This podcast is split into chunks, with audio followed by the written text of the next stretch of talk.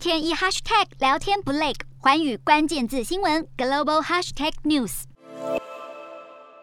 画面中，东方航空飞机机头朝下快速俯冲，短短两分钟，飞机从八千公尺高空急速坠落树林，引爆火烧山，惊险画面全曝光。飞机残骸散落四处，目前仍未搜寻到生还者，连黑盒子也还没找到踪迹，只能靠画面以及相关资讯拼凑出俯冲式坠机的原因。再看一次，机头几乎呈现直角九十度俯冲坠落。拥有二十年飞行经验的前机师认为，塔台没有收到求救讯号，很不寻常。第一个就是人为的蓄意操纵这架飞机，让这架飞机以这么大的下降率笔直的下降，这是第一个可能。第二个有可能是被挟持啊。这架失事机型是波音七三七八百客机，已经不是第一次出事，包括台湾华航在二零零七年和二零一八年曾发生引擎故障及爆胎意外。这种机型在十六年内发生至少十六起的意外，但这次外界把矛头指向人为，就是因为向下坠落的幅度实在太诡异。两颗引擎都同一个时间会完全失效，这个基本上是完全不可能的。它可能会乱飞一下，比方说上上下下，不是这样，嗯，就直接往下冲了这个状况。虽然坠机原因还有待调查，但事发之后，中国东方航空已将官网改成黑白色调悼念遇难。